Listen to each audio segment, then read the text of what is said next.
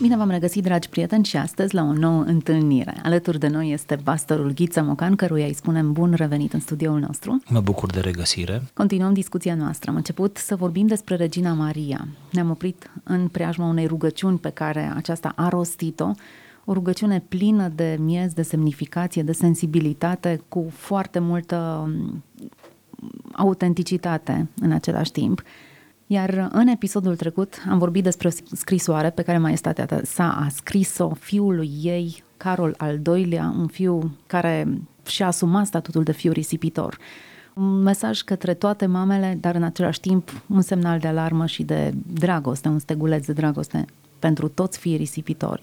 Continuăm astăzi să discutăm despre Regina Maria și astăzi ne oprim asupra ultimei scrieri pe care în mod normal cineva îl lasă um, testamentul ei.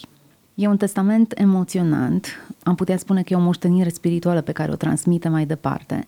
Și e interesant să vedem care sunt lucrurile pe care le apreciază și care vorbesc despre valorile și credința ei mai mult decât orice altceva. Vă propun să luăm acest testament pe bucăți, dar să le puizăm într-o singură emisiune pentru a da acest caracter unitar unui text care s-a vrut a fi, iată, citit dintr-o răsuflare de la început până la sfârșit iar înainte de această lectură, să aducem aminte ascultătorilor noștri că acest testament a fost semnat de Regina Maria cu însăși mâna ei la 29 iunie 1933 la castelul de la Balcic. Astăzi Balcicul este pe teritoriul Bulgariei, pe atunci era în spațiul românesc. Știm bine, lucrurile acestea au ținut oarecum de istorie, pentru că în anii 40, 1940, când s-a cedat catilaterul, iată cum Balcicul intră uh, cum se află și astăzi, sub auspiciile bulgare și ale țării vecine.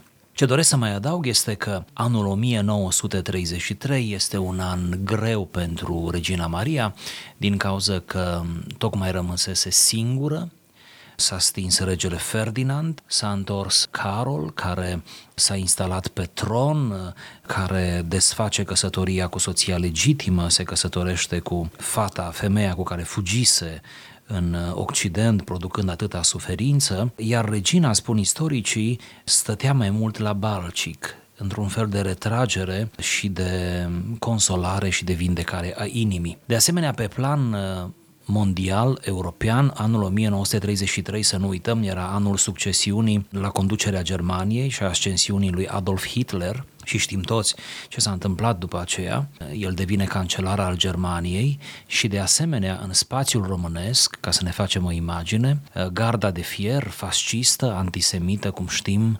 antioccidentală în bună măsură ea având, iar familia regală nu este scutită de necazuri și de tensiuni. În acest context, regina își găsește răgazul sau poate își impune să scrie un testament pe care, și asta este ceva interesant, odată scris, împăturit și așezat într-o casetă specială, poruncește lasă cu limbă de moarte să nu fie deschis acest testament decât la 5 ani după moartea ei. Ea se stinge în 38, așa că mai numărăm încă 5 ani până când s-a deschis acest testament a vrut să se asigure că testamentul ei de suflet, pentru că vorbim aici de un testament spiritual, nu de testamentul tehnic, care e cu totul altceva, că acest testament de suflet către popor va ajunge la urechile și sub ochii uh, poporului abia la 5 ani după ce se stinge. În sfârșit, haideți să dăm citire testamentului. Țării mele și poporului meu, când veți citi aceste slove, poporul meu, eu voi fi trecut pragul tăcerii veșnice, care rămâne pentru noi o mare taină. Și totuși, din marea dragoste ce ți-am purtat-o, aș dori ca vocea mea să te ajungă încă o dată, chiar de dincolo de liniștea mormântului. Abia împlinisem 17 ani când am venit la tine. Eram tânără și neștiutoare, însă foarte mândră de țara mea de baștină și am îmbrățișat o nouă naționalitate și m-am străduit să devin o bună româncă. La început n-a fost ușor. Eram străină într-o țară străină, singură între străini. Dar prea puțini sunt aceia care se reculeg să cugete cât de greu este calea pe care o principesă străină trebuie să o parcurgă ca să devie una cu noua țară în care a fost chemată. Am devenit a voastră prin bucurie și prin durere. Privind înapoi, e greu de spus ce a fost mai mare, bucuria ori durerea. Cred că bucuria a fost mai mare, dar mai lungă a fost durerea. Nimeni nu e judecat pe drept cât trăiește. Abia după moarte este pomenit sau dat uitării. Poate de mine vă veți aminti deoarece v-am iubit cu toată puterea inimii mele și dragostea mea a fost puternică, plină de avânt. Mai târziu a devenit răbdătoare, foarte răbdătoare. Propun să ne oprim aici, deși testamentul nu se încheie aici. Sper să reușim să-l parcurgem tot, pentru că finalul e chiar uh, miezos. Dar, într-adevăr, cred că e bine să îl împărțim în, în părți. Interesant. În general, un testament este lăsat familiei, rudelor apropiate sau unei persoane foarte dragi și foarte importante care ar trebui menționată în această ultimă scrisoare sau în, în mesajul acesta pe care cineva vrea să-l transmită dincolo de moarte. Acest testament este adresat țării și poporului. Din nou să remarcăm prin însăși scrierea acestui testament această pasiune pe care regina a avut-o față de poziția ce a ocupat-o și legăturii de suflet ce a avut-o cu acest popor, care a înțeles-o mai mult sau mai puțin, dar pe care ea l-a iubit într-un mod necondiționat și și-a impus adesea să-l iubească și așa cum declară în câteva rânduri, nu întotdeauna a fost ușor să iubească, pentru că nu e ușor să iubești, mai ales o altă nație.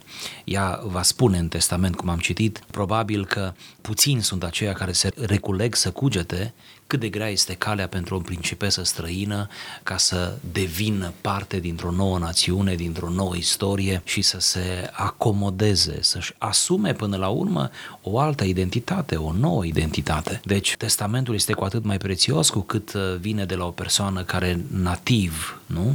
Nu uh, era româncă, nu se născuse pe plaiuri uh, românești. Să nu uităm că avea vârsta de 17 ani când a ajuns regina și a ajuns aici o vârstă Eram la care, tânără și neștiutoare, spune. O vârstă la care ești în căutarea propriului sine. Nu te-ai descoperit bine, nu ți-ai dat seama cine ești, te desprinzi de, de tot contextul tău, mergi într-un context total străin și începi o viață de la zero. Cu un necunoscut, practic. La o vârstă la care tinerii de azi, 17 ani, de-abia se regăsesc în propria lor țară, în propria lor familie, într-un context uh, familiar și pe care, iată, părinții încearcă să uh, li-l uh, ofere cât mai, cât mai pe înțeles și cât mai benefic. Interesant, Regina și-a propus să devină o bună româncă. Un lucru cu care, cel puțin, patriotismul nu mai este la mod acum în România. E în vogă să fii american, e în vogă să ai orice altă naționalitate a pământului, dar a fi român nu este niciun trend, nici ceva de dorit. Cumva ne e jenă de identitatea noastră. E aproape în vogă, mai degrabă, să fii european, ca să venim mai aproape decât să fii român. Pentru că poate n-ar trebui să ne mirăm, cel puțin în contextul românesc, Conceptul în sine de patriotism este destul de șifonat, este aproape compromis, din cauza că a fost abuzat în timpul comunismului și uh, foarte mulți dintre noi, cel puțin noi, generația noastră, adică și generația noastră, în care o anumită jenă, observ la mine, când rostesc uh, cuvântul patriotism, patrie, pentru că nu mai știm aproape ce înseamnă în condițiile în care a fost atât de măsluit acest cuvânt și înțeles uh, exagerat, abuzat, un cuvânt abuzat. Conceptul în sine are de suferit. Pe de altă parte, a fi patriot este absolut corect, este o virtute. Ați iubit țara, a luptat pentru ea, a murit pentru ea. Vă imaginați că țara este o cauză suficientă pentru a muri, nu hmm. trebuie să cauți cauze mai, mai înalte, sunt și mai înalte, de acord, dar asta ar fi prima în calea ta. Eu mă gândesc ce s-a fracturat în noi, ce a reușit să încalce această perioadă comunistă, această epocă de aur cu ghilimele de rigoare în așa fel încât nu mai rezonăm la cuvintele acestea. Țară, patrie, România, pur și simplu nu mai funcționează. Am devenit imuni, parcă, am devenit, o ruptură s-a produs în noi. Uh, cred că am fost rupți de către istorie, rupți de înaintași, uh, rupți de etnografia aceasta bogată a țării noastre, nu? Ca orice țară de altfel. Am fost rupți de rădăcini, am fost ceva la modul ăsta cred că s-a uh-huh. întâmplat. Pur și simplu am fost deconectați. Și acum uh, uitați ce greu ne conectăm. Poate copiii noștri să sperăm pentru ei, vor uh, găsi calea patriotismului corect sau... Mi-e greu să mă gândesc actual. la aceasta, deși scenariul este posibil. Dacă mă gândesc la nostalgiile românilor din diaspora, acestea sunt legate mai degrabă de mâncarea pe care au mâncat-o aici și cumva își păstrează obiceiurile culinare sau de anumite locuri în care au copilărit și au avut o anumită inocență, parfumul acela al copilăriei, îl asociază cu țara.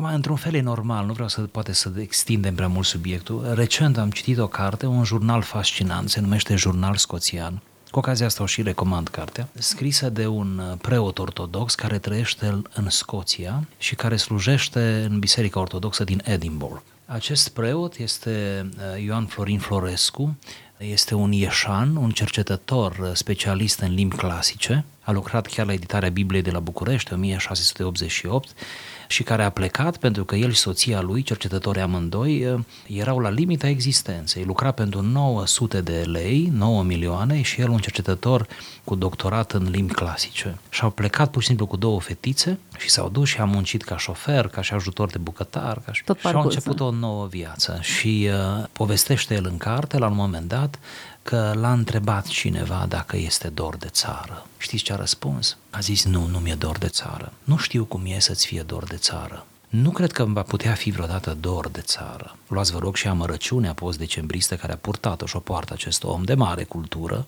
în inima lui. Așa trebuie să citim aceste. Nu cred că poate să-mi fie dor de țară. Nu, nu mi-e dor de țară, dar mi-e dor de un gard, de o casă anume, de o culoare, de o mâncare anume. Mi-e dor de câțiva oameni pe care îi cheamă într-un anumit fel. Mi-e dor de un deal, anume, mi-e, am văzut, foarte frumos a reușit să, să sublinieze de fapt un adevăr antropologic asupra faptului că probabil nu suntem în stare să iubim țara la nivel plenar. Poate numai o regină putea să iubească o țară. Nu? Ca să revenim la testamentul reginei. Poate doar de la altitudinea unui rege se poate cuprinde dimensiunea unui popor, a unei țări. Poate noi nu reușim să să o cuprindem. Dar chiar dacă ne rămân doar crâmpeie, nu ne rămâne un gard, un, un spațiu, un deal, hmm. o, o mâncare, cred că e suficient ca să ne conectăm cu întregul, nu? Frumos, chiar frumoasă perspectivă. Până la urmă, urmei, dacă spunem patrie, la ce ne gândim? Da. Ne gândim la un anumit context care ne este Sigur, familiar. Care dovedește că patriotismul ori e personal, ori nu e. Frumoasă perspectivă. Hai să ne întoarcem totuși la acest uh, testament care ne-a deschis o ușă pe care nu am intenționat să o deschidem, dar care e bine și că am menționat-o. Ne întoarcem la Regina Maria, care la vârsta de 17 ani se integrează și învață să fie o bună româncă. Evident, parcursul nu este ușor. Mi-a fost dat să trăiesc cu tine, poporul meu, vremuri de răstriște și vremuri de mari împliniri. Pentru un timp mi-a fost dat să-ți fiu călăuză, să-ți fiu inspiratoare, să fiu aceea care a păstrat flacăra vie, aceea care a devenit centrul de îndârjire în zilele cele mai negre. Aceasta ți-o pot spune astăzi, căci nu mai sunt în viață. În acele zile mi-ai dat un nume ce mi-a fost drag, m-ai numit mama tuturor și aș vrea să rămân în amintirea ta aceea care putea totdeauna să fie găsită în clipele de durere sau pericol. A venit mai târziu o vreme când m-ați negat, dar aceasta este soarta mamelor. Am privit aceasta și v-am iubit mai departe, cu toate că nu vă puteam ajuta așa de mult ca în zilele când credeați în mine. Dar aceasta e uitată. Atât timp am fost în mijlocul tău, încât mi se pare abia cu putință că trebuie să te părăsesc. Totuși, orice om ajunge la capătul drumului său. Interesant cum privește la despărțire perioada de uh, vârf a carierei sale, cât și perioada în care a fost trecută în plan secund. Da. Asta și din cauza ultimelor evenimente, în special asociate cu moartea regelui Ferdinand, cu întoarcerea lui Carol, mă gândesc, cu toată degringolada, plus mișcările, în special naționaliste de dreapta, de extremă dreaptă, care deja prinseseră conturul România și care, după cum știm, au reușit să se ducă cele mai luminate minți ale momentului, care unii dintre ei s-au dezis după aceea, bun, dar oricum a fost o vrajă până la urmă. Și atunci, în, to- în, această, în aceste condiții, regina trăiește în ultimii ani această renegare, într-un fel, sau cel puțin o proastă receptare a, a, a ei, poate nu atât ca persoană, cât ca oficiu, poate mai degrabă a regalității care începe să apună în România. În aceste condiții, ea spune, v-am iubit atunci când m-ați iubit și am continuat să vă iubesc atunci când voi v-ați oprit din a mă mai respecta și a mă iubi. Da, uh, interesant de asemenea rolul pe care socotește că l-a avut ca mama a națiunii, și o mamă trece prin momente în care este iubită, momente de adolescență când rolul ei devine secund în viața Dar copilului. aceasta este soarta mamelor. Și își asumă pur și simplu rolul acesta interesant și frumos felul în care percepe. Este durere, dar nu e amărăciune. Cam așa percep da, această corect declarație. Spus, corect spus, da. S-a simțit rănită, dar nu a rămas O durere pe care o poartă cu o demnitate pilduitoare. Apoi continuă. Eu am ajuns la capătul drumului meu, dar înainte de a tăcea pentru veșnicie, vreau să-mi ridic pentru ultima dată mâinile pentru o binecuvântare. Te binecuvintez, iubite Românie, țara bucuriilor și durerilor mele, frumoasă țară, care ai trăit în inima mea și ale cărei cărări le-am cunoscut toate. Frumoasă țară pe care am văzut-o întregită, a cărei soartă mi-a fost îngăduit să o văd împlinită. Fii tu veșnic îmbelșugată, fii tu mare și plină de cinste, să stai veșnic falnică printre națiuni, să fii cinstită, iubită și pricepută. Doamne, ce frumoasă urare! Parcă mi-e dor să aud cuvintele astea venind de undeva din spațiul public, gândindu-te că cineva din forurile de conducere ar putea rosti o astfel de urare atât de frumos articulată. Da. Mi-e dor de genul acesta de respect și de discuțiile acestea în care să-ți dorești binele celuilalt, nu denigrarea, nu atacul, nu subminarea unui anumit lider, ci să îți dorești frumusețe, binecuvântare. Nu e așa că un asemenea discurs, nu? Un asemenea discurs te nobilează te face să te simți demn, parcă îți redă demnitatea, speranța și cumva încrederea în tine. Fii tu veșnic îmbelșugată, fii tu mare, plină de cinste, să stai veșnic falnică printre națiuni, să fii cinstită, iubită și pricepută. Ne vine să credem că aceste cuvinte pot fi atașate României, să stea falnică printre națiuni, să fie respectată, iubită, să fie pricepută. Nici nu știu ce sens îl are pricepută în acest sens, înțeleasă de ceilalți sau înțeleaptă. E o binecuvântare rostită asupra României și să nu uităm că această binecuvântare este rostită într-un testament. E o moștenire. Prin urmare, primim o moștenire din partea unui lider important al României, în care România e binecuvântată, e numită frumoasă, întregită, împlinită, îmbelșugată. Îi se dorește să fie mare și falnică. Îmi place că inima reginei a cunoscut cărările României. Și aici se referă și la propriu și la figurat, deopotrivă cărările țării noastre și, pe de altă parte, cărările sufletului românesc. Ea s-a plimbat prin România și a gustat uh, frumusețea nu? naturii, frumusețea oamenilor simpli din România. Ea a fost îndrăgită de popor până la idolatrizare, pentru că a știut să-i privească într-un anumit fel pe oameni, să stea cu ei de vorbă, să îi ajute pe răniți, cum vorbeam în timpul războiului. Atunci, acolo este, mi se pare, dovada supremă a, a carității și a iubirii nu? pe care a manifestat-o față de acest popor. Da, să mergi într-un spital, să îngrijești răni care miros urât, să stai, să asiști un om în da. cele mai grele momente, e o dovadă de umilință, în primul rând, și apoi Sigur. de de faptul că îți pasă. Următoarea propoziție mi se pare că zugrăvește destul de bine acest lucru. Am credința că v-am priceput. N-am judecat, am iubit. Asta înseamnă că numai în iubire putem să pricepem pe cineva? Acum, drept să spun, nu știu dacă a reușit să nu ne judece. În momentul în care ea a venit regina în România, România era mult în urma țării pe care a părăsit-o. Sigur. Și acum este, dar atunci, atunci diferența era, o țară era agrară, agrară nu? predominant agrară. Sigur. Eram niște țărani cu o structură nedefinită, cu mulți boieri, cu mulți țărani. Da. da. Nu era nu era ce a lăsat acasă. Ei, în acest context, să nu judeci, să nu apreciezi aspru, e într-adevăr o virtute. Sigur, doar în iubire se poate, nu? Hm. Apoi continuă, niciodată nu mi-au plăcut formele și formulele nu prea luam uneori seamă la cuvintele ce le rosteam. Am iubit adevărul și am visat să trăiesc în lumina soarelui. Însă fiecare trăiește cum poate, nu cum ar dori. Dar când îți vei aminti de mine, poporul meu, gândește-te ca la una care a îndrăgit viața și frumusețea, care a fost prea cinstită ca să fie cu băgare de seamă, prea miloasă ca să fie învingătoare, prea iubitoare ca să judece. N-am nicio avuție să vă las. Ceea ce cu atâta mărinimie mi-ați dăruit, am cheltuit între voi. Am înfrumusețat acele locuri unde mi-a fost dat să trăiesc. Dacă toate cele frumoase îți vor aminti de mine, atunci voi fi în deplin răsplătită de dragostea ce ți-am dăruit-o, fiindcă frumosul mi-a fost un crez. Foarte frumos. Într-adevăr, a lăsat câteva urme remarcabile, câteva locuri care vorbesc despre ea. Cum ar veni, tot ce mi-ați dat, v-am dat înapoi. Cam asta spune ea. Tot ce mi-ați Oricum, oferit. nu avea cum să ia cu ea, dacă ne gândim Sigur. în sensul acesta. Dar uh, tot ce, ce a găsit a lăsat și a adus un plus. Am frumusețat, Am frumusețat. ca să rămânem exact. în termenii ei. Exact, a adus frumusețe. Aici e un principiu, nu? Un principiu pe care am putea să-l aplicăm la noi și în viețile noastre. În ce măsură înfrumusețăm oamenii cu care intrăm în contact, locurile Uh-huh. Care e moștenirea reală pe care o lăsăm? pe care o în lăsăm urmă? în urmă, da. Ce parfum lăsăm în urmă? Înfrumusețăm sau distrugem? Frumosul poate fi o moștenire, aici e de remarcat acest lucru. Poți să lași frumos în urma ta, ceva frumos.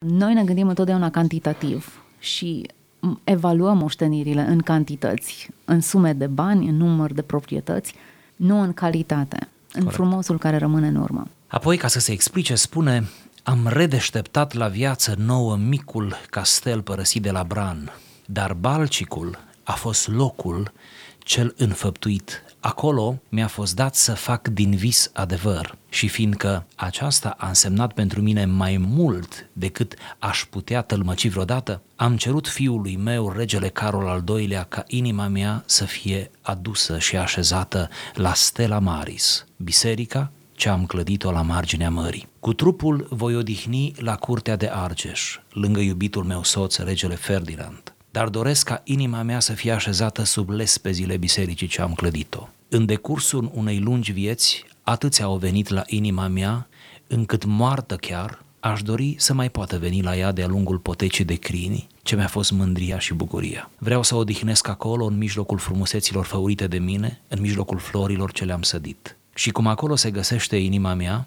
eu nu vreau să fie un loc de jale, ci din potrivă de pace și de farmec, cum a fost când eram în viață. Încredințez copiii mei inimei poporului meu, fiind muritori pot greși, dar inimile lor calde, așa cum a fost a mea. Iubiți și fiți folositori unul altuia, căci așa trebuie să fie. Și acum vă zic rămas bun pe veci. De acum înainte nu vă voi putea trimite nici măcar un semn, dar mai presus de toate, amintește-ți poporul meu că te-am iubit și că te binecuvintez cu ultima mea suflare. Da, ceea ce e de remarcat, trupul i-a fost într-adevăr îngropat la curtea de Argeș alături de soțul ei.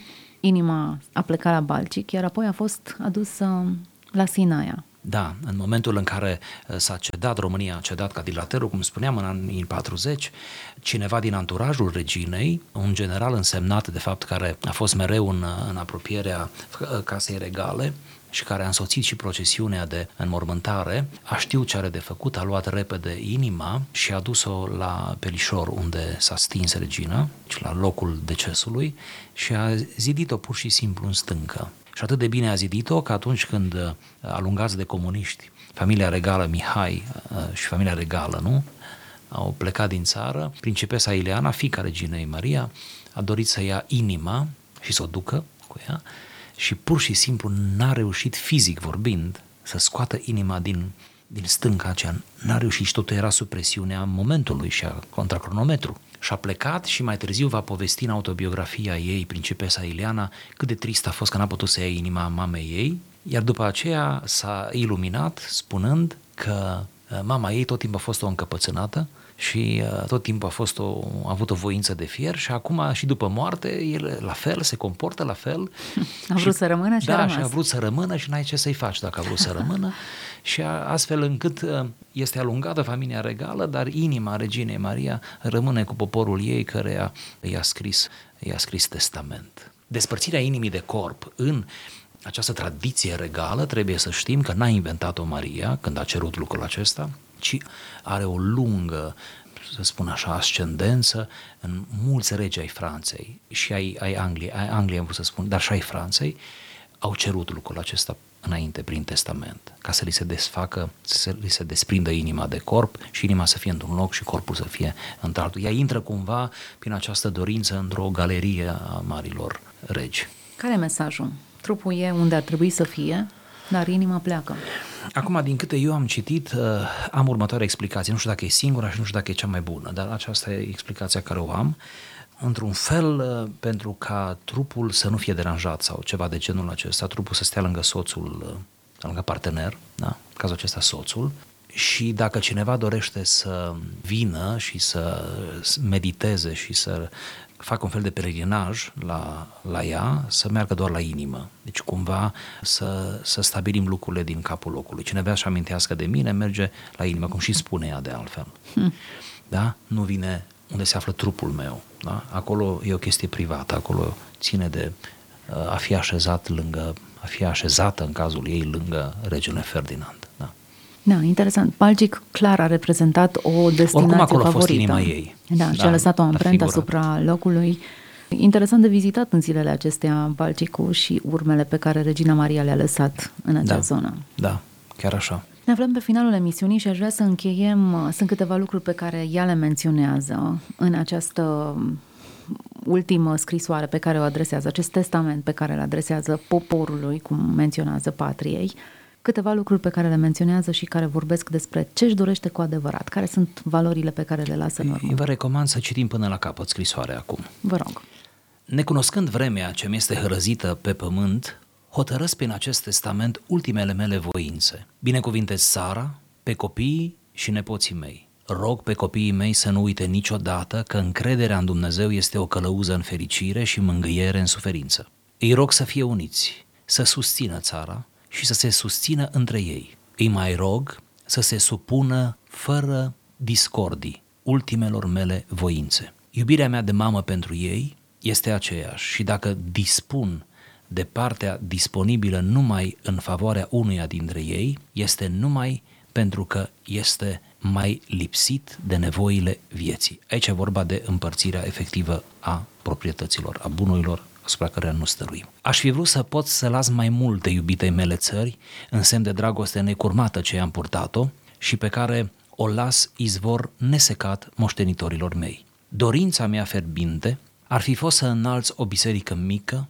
pe fostul front de la Onești și să înființez un cămin cu numele meu pentru studentele de la Universitatea din Iași, ca amintire a zilelor grele petrecute acolo în timpul Marelui Război pentru întregirea neamului resimt o vie întristare că modesta mea avere, datorată generozității iubitului meu soț, regele Ferdinand, și redusă încă prin greutățile din ultimul timp, nu mi îngăduie să fac binele ce aș dori. Iert pe aceia care m-au făcut să sufăr. Rog pe cei cărora involuntar le-am greșit să mă ierte, căci nu am voit să fac rău nimănui. Emoționantă descriere. Prin urmare, prin testament, dorința reginei Maria a fost să, să binecuvânteze țara, copii, nepoți, exact în ordine aceasta. Să nu uite copiii că încrederea în Dumnezeu le este călăuză.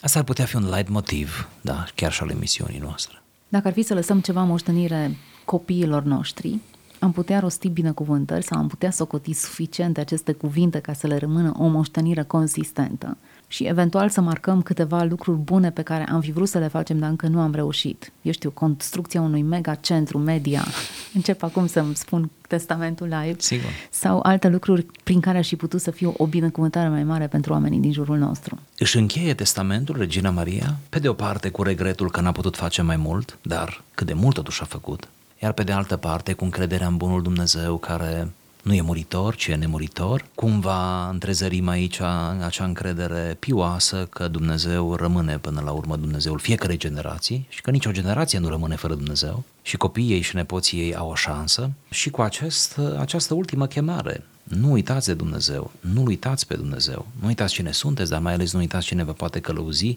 și vă poate fi alături și în bucurii și în uh, necazuri. Regina Maria nu mai este de mult printre noi, în schimb toată țara este împânzită de tot felul de rețele, de spitale, de clinici, de da, fundații, fundații premii. Regina Maria, prim, premii și distinții.